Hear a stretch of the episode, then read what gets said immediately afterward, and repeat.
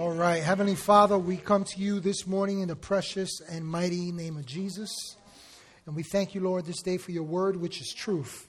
We ask you, Lord, give us eyes to see Jesus more clearly, hearts to believe and receive the truth of your word. And we thank you, Lord, that your word does not fail, that it is working in our lives, that it's transforming our circumstances, that it's paving a path in the kingdom of God unto us and unto others. We love you. We praise you in Jesus' name.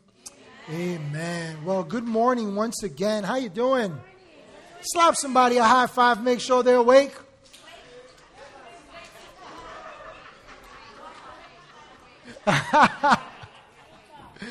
All right.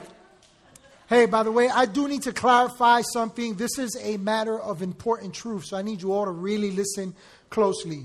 All that other stuff that Pastor Nat was talking about with Thanksgiving the day before, and just keep it traditional. You can bring me the roti, you can bring me the deep fried turkey, you can bring me the, the collard greens with some neck bone, turkey neck bone. You can bring all, bring it over here.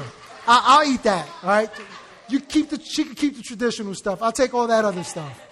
All right. Well, it's so good to have you all here. Listen, I hope you had a great week. And uh, our, our aim here is simply to add to that to give you something to really consider from God's Word, not our opinion, but God's Word, that will continually bless you and help you in this process of a journey of relationship with God. Now, look, whether you know Jesus or you don't, that, that, that, that's not a condition here for you to be here. But what we do ask is simply this consider the truth in light of the life you're living.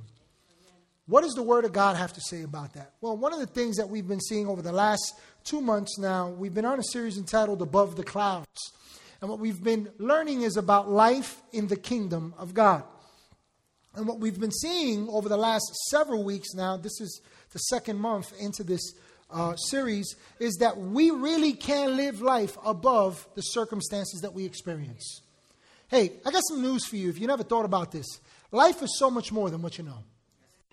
Life is so much more than what you know. Life is so much more than the challenges that come your way. Life is so much more than the past that some of us carry and we refuse to let go. Life is so much more. But the thing is, in order to experience that, we have to really heed to the words of Jesus. We have to consider what it is that he's revealing by these truths.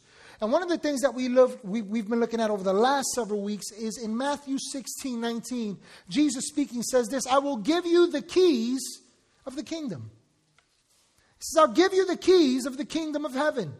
And whatever you bind on earth will be bound in heaven, and whatever you loose on earth will be loosed in heaven. I want you to think about this that the kingdom of God provides us keys for life. And keys are important because keys provide us access. Keys open up doors. Keys unlock us from places where we've been trapped in. Keys are power. Keys are authority. And what Jesus is saying here is this that I have given you the keys of the kingdom of God. And when he talks about the kingdom of heaven backing you, what he's talking about is that when we live in agreement with the kingdom of God, heaven is behind you, it brings you through. God's kingdom. And so I didn't say this, Jesus says this. He says there are keys in the kingdom. In Luke 17 21, Jesus goes on to say, Nor will they say, See here or see there, for indeed the kingdom of God is within you. See, the kingdom of God is not something abstract. It's not pie in the sky. It's not one day when I die. No, it's here. It's now. The question is this Do you understand the kingdom that has been committed to you? You know, that's, that's, that's like saying a police officer who wears the uniform, has a gun, has a shield, but every day he goes and he bakes. He doesn't show up to the precinct.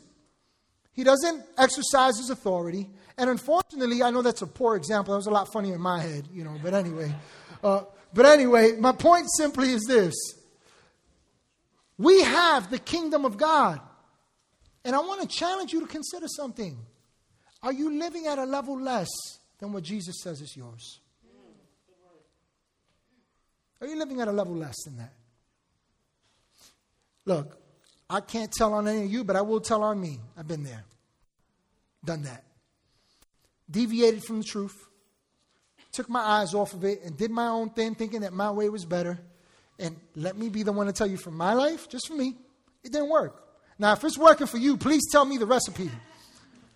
But listen, it, it doesn't work. In 1 Peter chapter 1, verse 23, the Apostle Peter, speaking by inspiration of the Holy Spirit, says this He says, For you have been born again. But watch what is the source of our birth. He says, For you have been born again, not of perishable seed, but of imperishable. You know what he's talking about there when he talks about perishable and imperishable? He's talking about something that can't be corrupted. He's talking about something that can't be changed. He's talking about something that no matter what you do to it, no matter what you say about it, no matter what people tell you about your faith in God, that cannot be changed, and His promises are true. And what His Word declares about who you are and what's available to you in this kingdom is true. The Word of God says you are the healed of the Lord. Healing is yours now. You're not going somewhere pie in the sky looking for it. It's already with you, it's in you. The kingdom of God is at work in you. God's provision is with you. You have a new identity in Christ. All things are passed away. Behold, all things have become brand new. So why are you looking at yourself according to where you were? And so he says that we've been born of imperishable seed. But watch this. Here's that seed through the living and enduring Word of God. See, who you were created to be by God can't be changed. His purposes and His plans for your life are all good. Now, I get it. Some of us, we're at various stages in life, and some of us are going through some difficulties, some challenges, and you question that. Good. In my life? Well, do you know that from God's original plan, from the very beginning of time, God created mankind, and here's what He said He created all creation. He said, It is very good. It is very good. The Word of God says that He's predestinated you and I, all mankind, unto good works. And so while we may go through challenges, just understand this that that's not God's process for you to grow. That's not God's process to teach you. No, those are the challenges that come with life. But Jesus said, Rejoice, I've overcome. There's a better way. And that's what the kingdom of God is, is it provides us a better way. It provides us a better path. And so today we're going to be looking at some of the parables of Jesus, just a few of them. And we're going to look at them as a means to unlocking further doors for life through God's kingdom. Now, parables are important because parables, whenever you watch Jesus, whenever you hear Jesus in the Bible talk about the kingdom of God is like, and he uses a story, an example, an analogy, here's what he's doing. He's revealing to us how the kingdom of God works. Here clearly, he's given us a key and he's saying, This is how you access this area in the kingdom.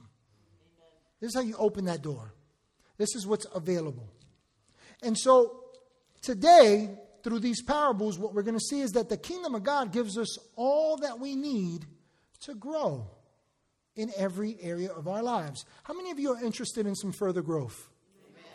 Okay, some, some of you are just confused and don't, you think you're good right where you are, you've, you fail to realize that we all got some more growing to do, right? We're all in process. What was it that Paul said? I haven't arrived? That's what he said, right? Right? The only one that said it's finished, it's done, I'm good. Who was that? Jesus, right? So we're all in process. But today I'd like to talk to you about kingdom principles for growth. And I want us to look directly to God's word, and I'm going to invite you to turn with us to Mark chapter 4. We're going to start at verse 21. If you don't have a Bible, please feel free to join us on the screen. Um, if you have the app, all the notes are there. You can actually even hover right over the, the, uh, the uh, scripture verse, and it'll pop it up for you. So, got all that cool stuff going on. But Mark chapter 4, starting at verse 21, it says, Then Jesus asked them, Would anyone light a lamp? And then put it under a basket or under a bed to shut out the light. Of course not, he says. A lamp is placed on a stand where its light will shine. And so everything that is now hidden or secret will eventually be brought to light, he says. Anyone who is willing to hear should listen and understand. And be sure to pay attention to what you hear. The more you do this, the more you will understand, and even more besides. To those who are open to my teaching, more understanding will be given. But to those who are not listening, even what they have will be taken away from them. I want to pause right there, and I want you to think about the words of Jesus here. He's starting by setting us up. He introduces the idea of a lamp. And he says, Who of you turns on a lamp, lights a lamp, and then puts it under a basket so that it doesn't give us light? I guarantee you this. Some of you, you're, you're like diehard Christians. You do whatever I tell you. So if I shut off the lights and did it in complete pitch black, I put black tape on, the, you'd still sit here and raise your hands, no sound system. No, you're crazy. But here's my point with that. For us wiser ones, if it's dark, man, I can't read, I can't see anything, I, this, is, this ain't going to work. No, so my point with that is this. What Jesus is saying is, hey, you you. There's a light in you. And because there's a light in you, you got to understand that you were not meant to be concealed. But if anything, what I'm doing through your life, he's saying, is meant to be revealed. Now, watch what he's alluding to. Because as we read on, what we're going to see is this that he's talking about growth. Let's look at verse 26 through 29. He goes on to say, it says, Jesus also said, Here is another illustration of what the kingdom of God is like. Ding, ding, ding, ding. Your ears should be perking up at this point. He says, Here's another illustration of what the kingdom of God is like. A farmer planted seeds in a field. And then he went on with his other activities. As the day went by, the seeds sprouted and they did what? They grew. Watch this without the farmer's help. Because the earth produces crops on its own. First, the leaf blade pushes through, then the heads of wheat are formed, and finally, the grain ripens. And as soon as the grain is ready, the farmer comes and harvests it with a sickle. Let me just start off by saying this to you that God cares about where you are today. God cares about where you are today. But according to the words of Jesus, what, he see, what we see is that his interest lies in where we're going. Let me take that a step further.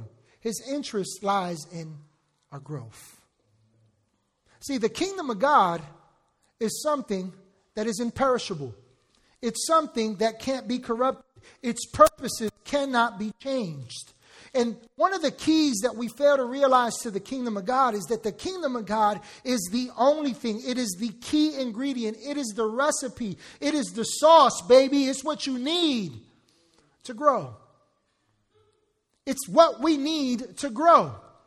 See, the kingdom of God is the key for growth.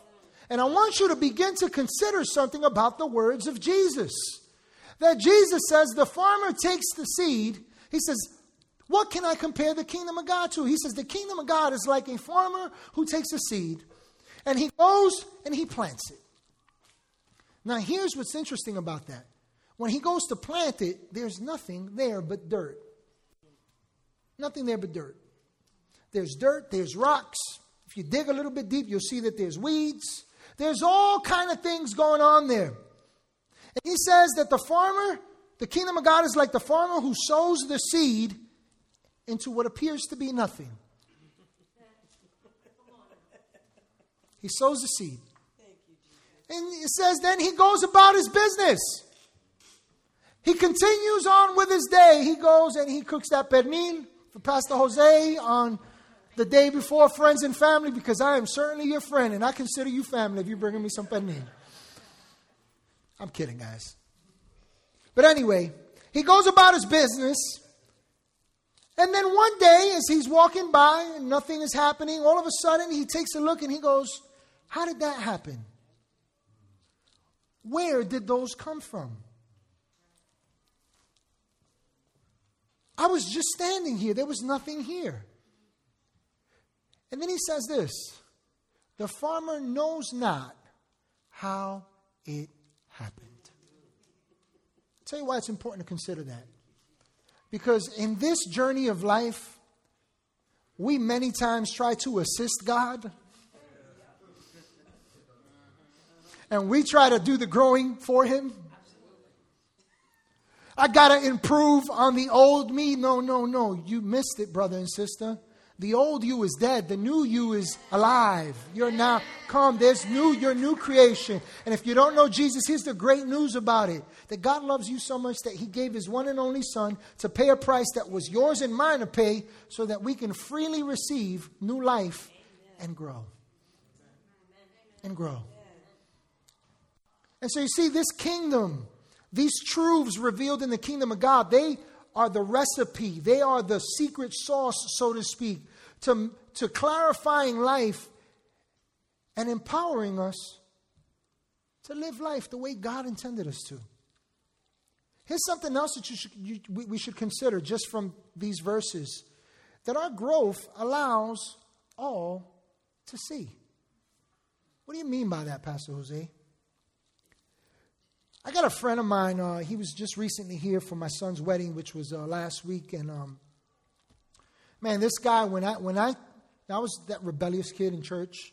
You know, I was going to hell for everything, including going to the movies and drinking soda with the wrong guys, and because I didn't wear the right pair of shoes or pants, or because I listened to certain type of music. Oh, you never been there? Good for you. I grew up in that kind of church, right, where only we were going to heaven. Everybody else was going to hell, right? And we were there all day Sunday. We were there Monday. We were there Tuesday. We were there Wednesday. We were there Thursday. We were there Friday. We were there Saturday. And we had nothing but panderetas. Some of you know nothing about that. Um, catch up with me afterwards. I'll tell you about those. There's a reason why we don't use them here. It's not that they're not good. It's just that I, I, I still kind of bug out when I hear them. You know, it freaks me out. But I, grew, that's, that's where I grew up in. But when I came back to the things that in my early 20s.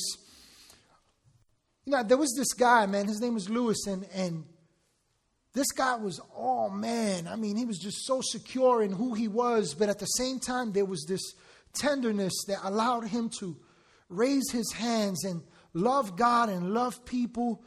And he was so patient and he was so, so kind. And, and, and he didn't look at me based upon how I talked or what I did or what I dressed like or where I'd been. He just simply just said, Come on over here, man. Come, come hang out and let's talk. And, and, and I learned from his example what it was to love God and be secure in my own masculinity about it.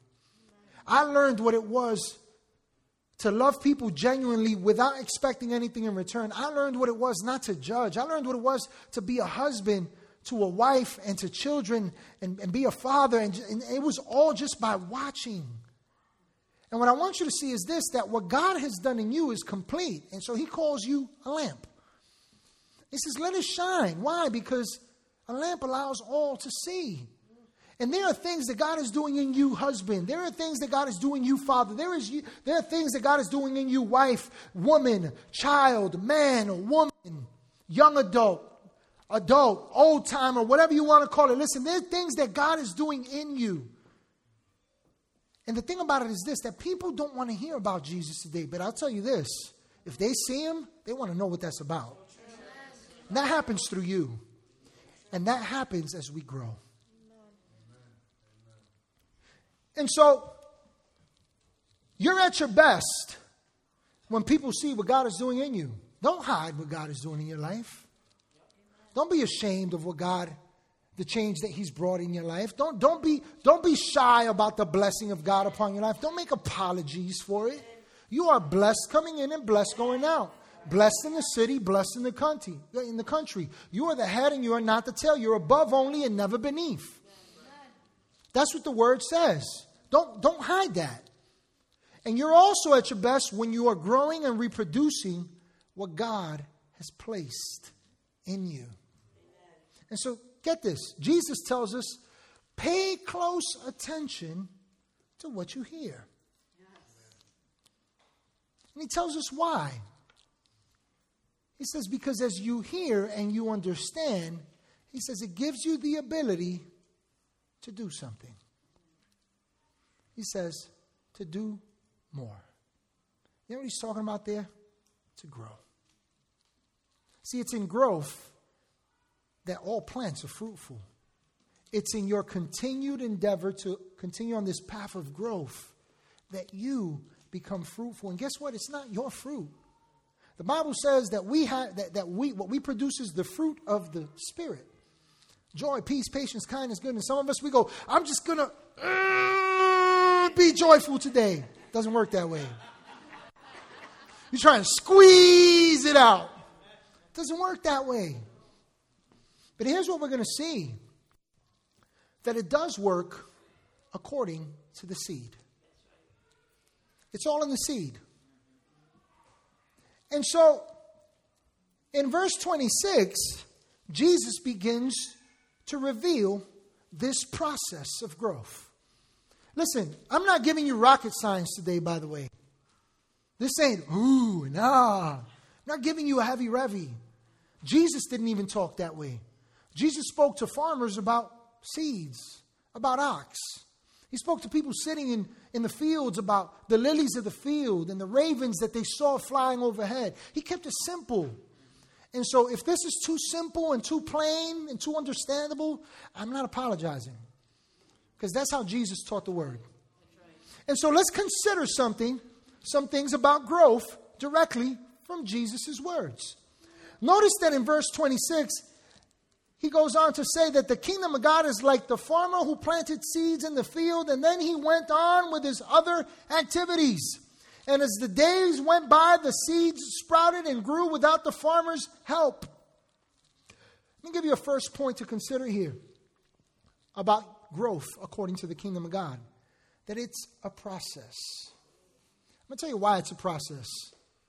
Maybe you haven't been there, I know I have where I've looked to the left and I've looked to the right and I've said, Oh God, why, why, why am I not doing what they're doing?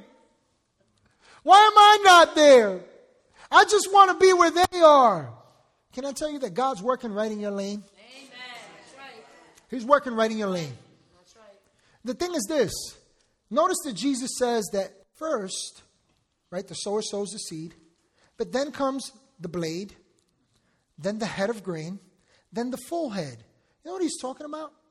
A process of growth. And so learn to enjoy the journey of where you are right now. Amen. It's not always comfortable, but here's what we begin to see. And this is where we're going to start going now that the seed is always at work, and it's without your help in mind. When Paul in Acts chapter 20 was leaving the, the early church, the Ephesians, the people of Macedonia, um, he was convinced that this was the last time he would see them and that they, he was about to be martyred, that they were going to kill him in Jerusalem. Turns out, according to Bible history, that it wasn't until years later. But when he's leaving them, Paul says this in Acts 20. He says to them, And now I commend you to the word of his grace. You know what he's saying? I've done all I could, and I trust the word of God in you. And watch what he says I commend you to the word of his grace, which is able to build you and to give you an inheritance amongst the saints. He's saying the word of God is enough. What does Paul say in another portion of scripture? He says, I am not ashamed of the gospel. Watch this, for it is the power of God to salvation. It's not how you dress, it's not how much Christianese you talk, you know what I'm talking about when I say that? Bless you, brother. Hallelujah. You're blessed and highly favored. Right? That right there does not impress God. Don't judge growth based upon what you see. Then Jesus himself say that the first among you shall be last, and the last shall be first. Don't be impressed by what's going on around you. And don't try and emulate that. Be you. Live from right, right where you are, where God is working in you. That makes sense? And so, see, it's a process. But get this it's a process that doesn't make sense, but it does work. It doesn't make sense, but it does work. You know, science has been able to reproduce seeds that look exactly like seeds that God has provided us in nature. But you know what the difference is between the seeds that men produce and the seeds that God produces, that somehow only the seeds that God produces actually grow. The other ones, they look like they got it down to the T, they sow it, and it doesn't grow. And so, see, your growth, according to this word of God, really is a mystery. It doesn't make sense, but it does work. It does work. It reminds me of a, a story I once heard um, about uh, eaglets, baby eagles, right? And one of the most imp- inspiring sights in nature is an eagle in flight. You ever watched an eagle in flight? Yeah? I recently went on a motorcycle ride a couple of months ago uh, with a couple of guys from the church, and we ended up going somewhere. I don't remember where it was. But um, there were a bunch of nests all around and as we were, we were looking for eagles and we didn't see any. And as we were leaving, I actually caught sight of one behind us. What's interesting is that we all can appreciate the value of seeing eagles fly. They're free, they're powerful, they're complete in their own way. And the eagle, for many, has become a symbol of how we'd like to be. We'd all like to soar in life. I wonder how many of us have actually taken the time to appreciate how eagles learn to, to fly. There's one particular species of eagles that's known to build its nest in very, very high cliff areas. And here's what they do they build their nest in unreachable places where they can oversee everything. And then they hatch their little eaglets. And here's what, they, here's what happens those first couple of days those eaglets just cry, Mama, Mama, Mama and mama flies out and brings them back food. And they watch mama feed them and they watch mama fly. But then eventually, mama does something. Mama goes, okay, now you do it. And here's what mama does mama pushes the little eaglet, and the little eaglet goes, oh no, this wasn't part of the plan. This ain't working. How's this? What are you doing here? And death is imminent, and all of a sudden, this eagle does something that is instinctive to its nature because of how it was born. It opens its wings and it catches the gust of the wings and it soars for the first time. Can I tell you that faith is a lot like that?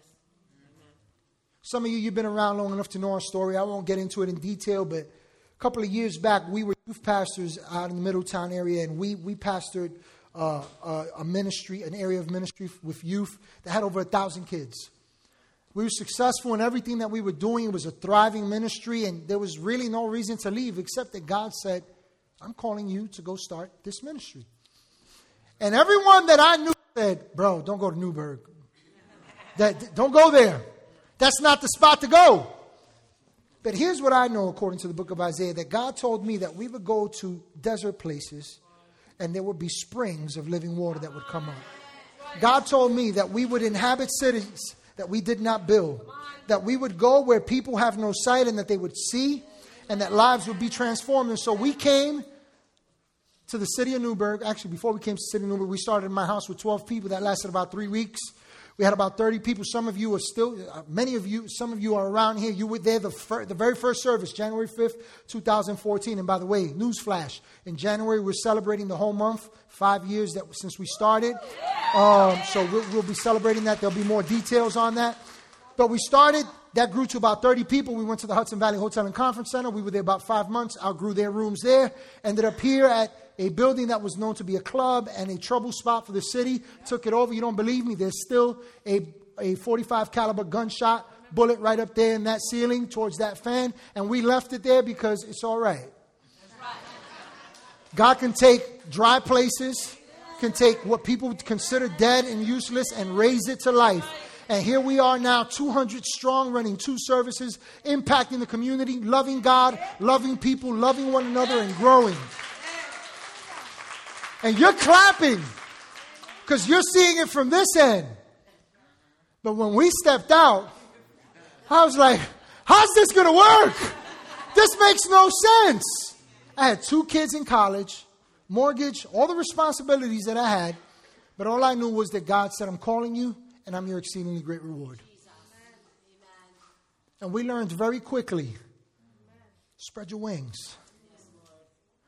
Because God says, I'll make you to rise on wings of eagles. You will run and not grow weary. You will walk and not faint. And so here we are. And I share all that simply to encourage your faith today that look, not only is it a proper, uh, process, and yeah, it doesn't make sense, but it really does work. And one of the keys to this area of growth is understanding that it is by faith, ladies and gentlemen. It's by faith. Do you know that we all, at our very core, understand how faith works? We all understand that. Buildings are built by faith. Somebody walks onto a lot, there's nothing there, and he says, I see a five story building. It'll have this kind of roof. We'll point the corners this way. We'll do this, we'll do that. The foundation will be this deep. And he puts it all on paper. And then he says, This is the building. There's not a building there, but faith empowers him to see something that's not there. The Bible says that faith is the substance of that which we hope for, and it is the evidence of that which we have not seen.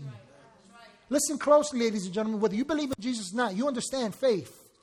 And what I'm saying to you is this that faith in God always works. It always works. And it produces.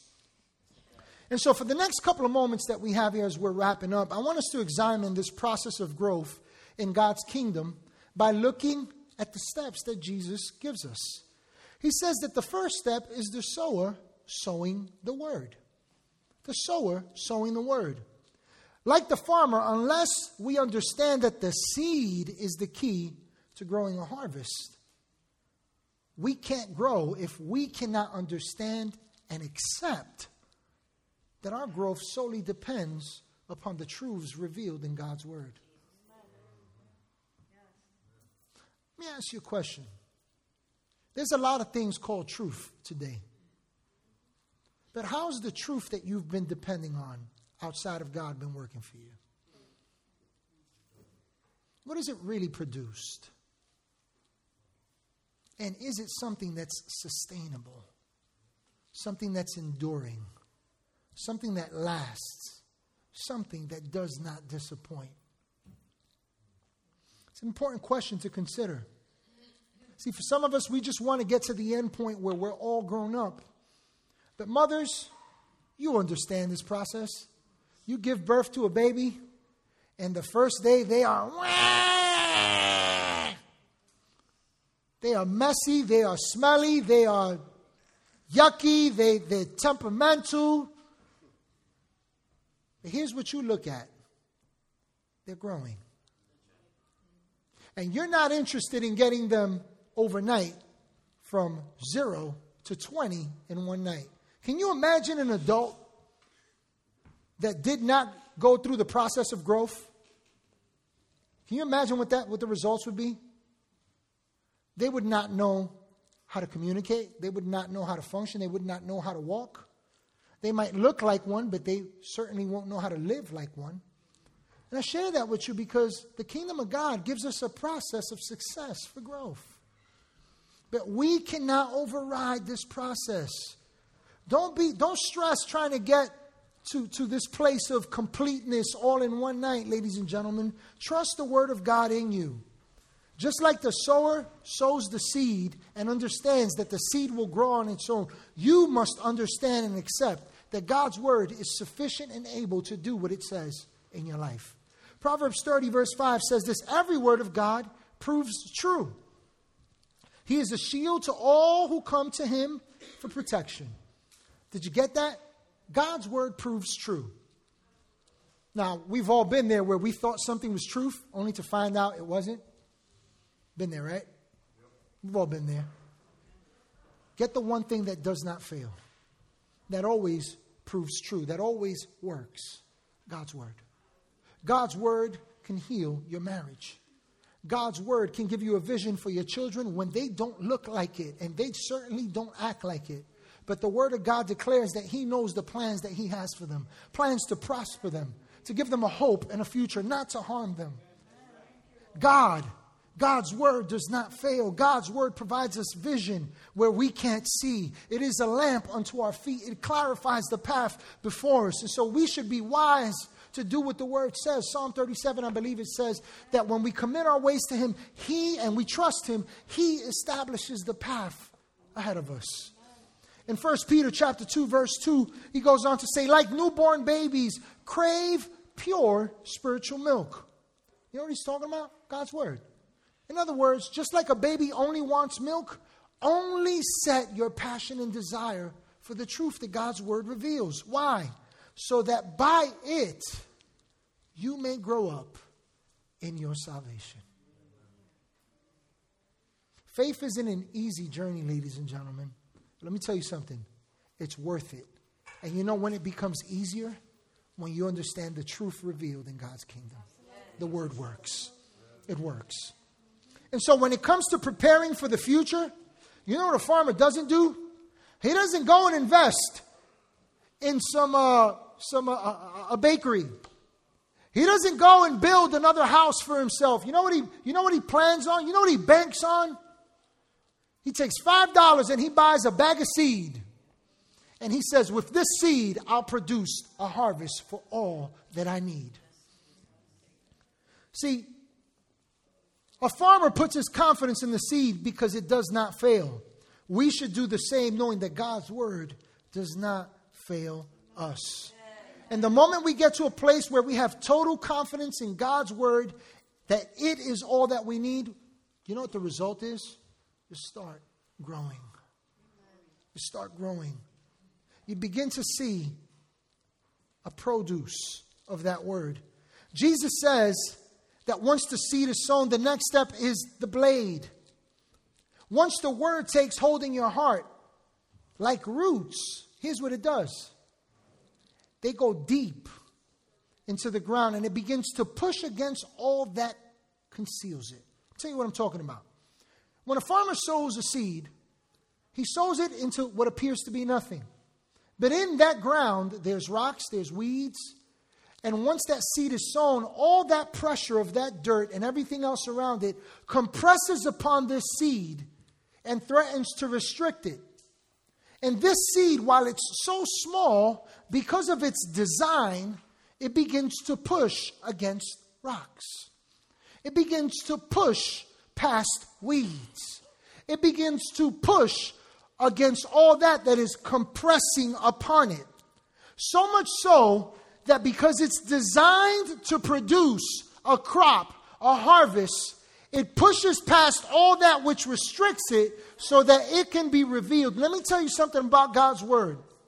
God's word is sufficient and capable and powerful enough in your life to push past your hurts, to push past your circumstances, to push past the opinions of people, to push past the things that condemn you, those thoughts that you buy into, your negative self talk. If you would just do what the word says, if we would meditate upon this word, consider it day and night, and let it not depart from our mouth but live according to it.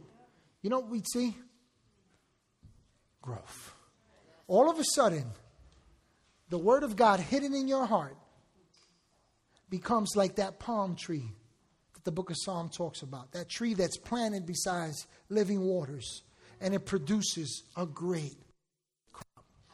That's what you and I must understand about this process that God begins to work in the inside where nobody sees.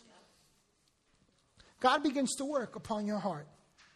God begins to renew your mind so that you no longer are conformed to the pattern of this world and what you've been taught, but that you begin to experience transformation as this mind of yours is renewed by His truth. You might not be able to see it at this moment. There are some of you here today that you feel like you're down and you're out. You feel like, I can't, I won't, it's not for me. It might be free, but not for me. It might be true in your life, but it's not true in mine. Let me tell you something. Trust the word of God in you because it is pushing past everything that seeks to restrict the beauty of who you are as a child of God today. The blade only comes through this one process perseverance. pushing, pushing, pushing ahead. Don't give up. Somebody, someone here needs to hear. Don't give up on what God has shown you. Don't give up on the path that you started on. God's word will come to pass. In 2 Timothy chapter 1, verses 12 and 14, uh, Paul, writing to Timothy, says this. He says, That is why I am suffering as I am, yet this is no cause for shame. Paul's talking about, listen, I'm in here because of what I believe and because some people can't accept it as truth. He says, But I'm not ashamed of it because I know whom I have believed. And I am convinced that he is able to guard what I have entrusted to him until that day. And then watch what he's talking about, what's been entrusted to him. He said, What you heard from me, keep as the pattern of sound teaching. He's talking about the Word of God. He says, With faith and love in Christ Jesus, guard the good deposit that was entrusted to you. Guard it with the help of the Holy Spirit who lives in us. While Paul faced immense pressure, found himself imprisoned at this time with a sure sentence for his death. He knew what was coming. You know what he banked on? The truth of God's word. He says, Timothy, I'm all right.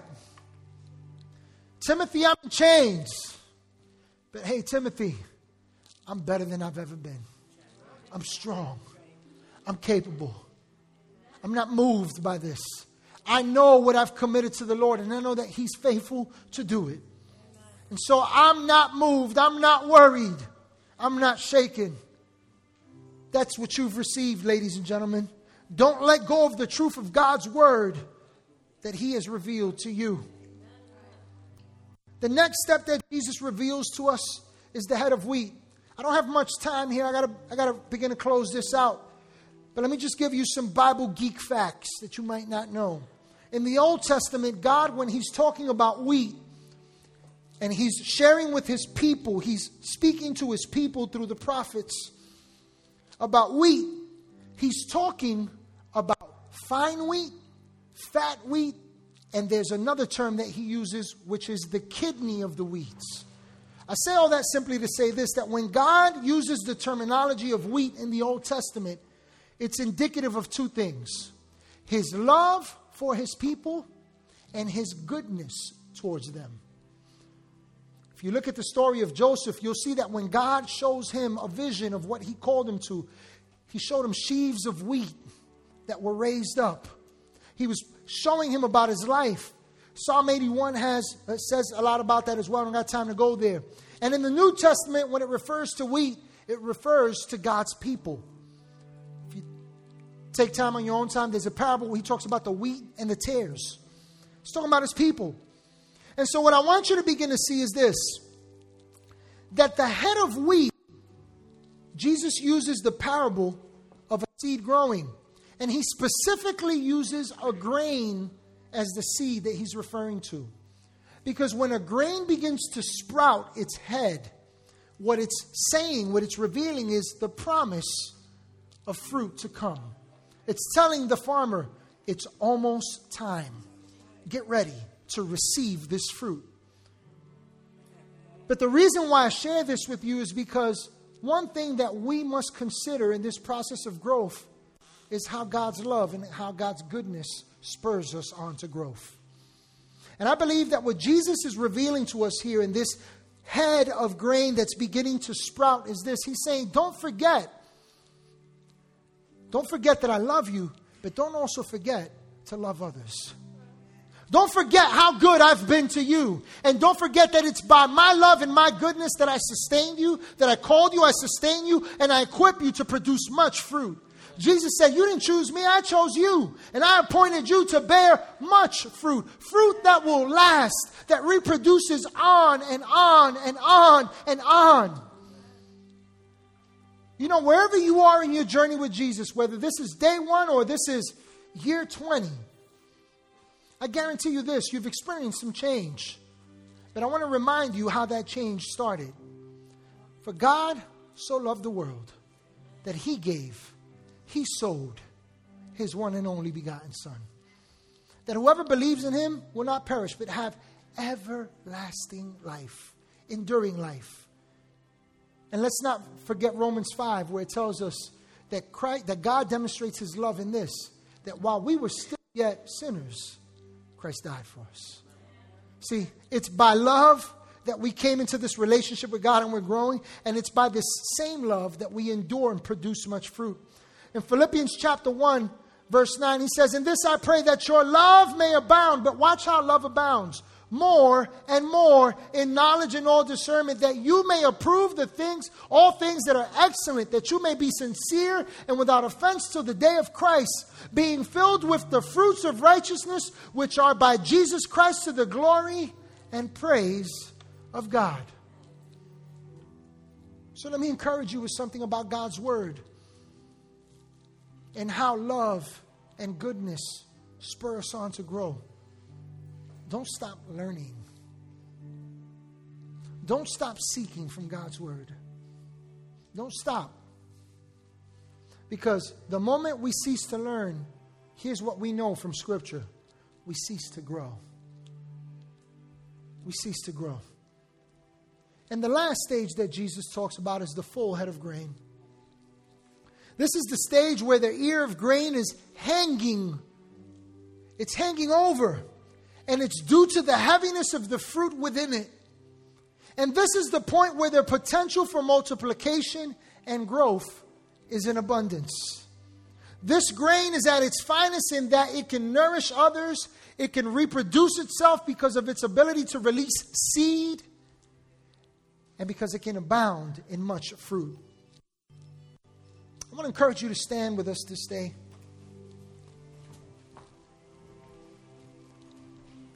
God has created you to grow.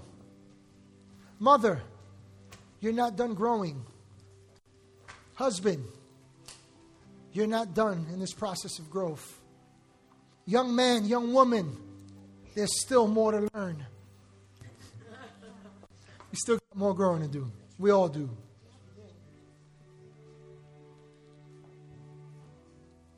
And I want to remind you according to the words of Jesus, that you'll be growing until He returns or until you go home to be with the Lord. But you were created to be fruitful. Fruitful. You know what that says, even though you don't feel it and maybe you don't see it for some of you? Jesus equates his word to a seed. And he says, Because I've planted this seed in you, you're going to bear much fruit. I'm here to tell you today, you're in process and you're growing. Trust the seed of God's word that's working in you. Mark chapter 4, verses 30 and 32, Jesus says this He says, How can I describe the kingdom of God? What story should I use to illustrate it? It is like a mustard seed planted in the ground. It is the smallest of all seeds, but it becomes the largest of all garden plants. It grows along branches, and birds can make nests in its shade. Maybe for some of us here, you might appear small in your own view. Don't judge your growth based upon what you see. There's an incorruptible seed at work in your heart, and it does not fail. It does not fail. It will produce what it says. God says, I'm not a man that I should lie. My word is like the rain that I provide for the sower who sows his seed. It does not return to me empty. I want you to see something that right now, where you're growing, there are people that you are destined to extend your branches of life. And they'll come and they'll grow. You might not feel it, you might not see it. If you saw me 20 years ago, you would go, huh, that's it, he's going to, he's going to hell. There's no salvation for him. Thank you, Lord. Listen, there is no place that God can't reach. There is nothing that God can't redeem and restore. But it's done by the seed of His word when it has entrance into our lives. Father, today we thank you for your word, which is true. We celebrate Jesus, Lord, but most importantly, we raise up our eyes and meditate upon this truth that your word is a seed. It's a seed that can't be corrupted. It's a seed that will produce what you intended for, and it's a seed that you chose to place in our hearts today. That tells us something here today, Lord. We're meant to produce much. I thank you that this day your people bear much fruit.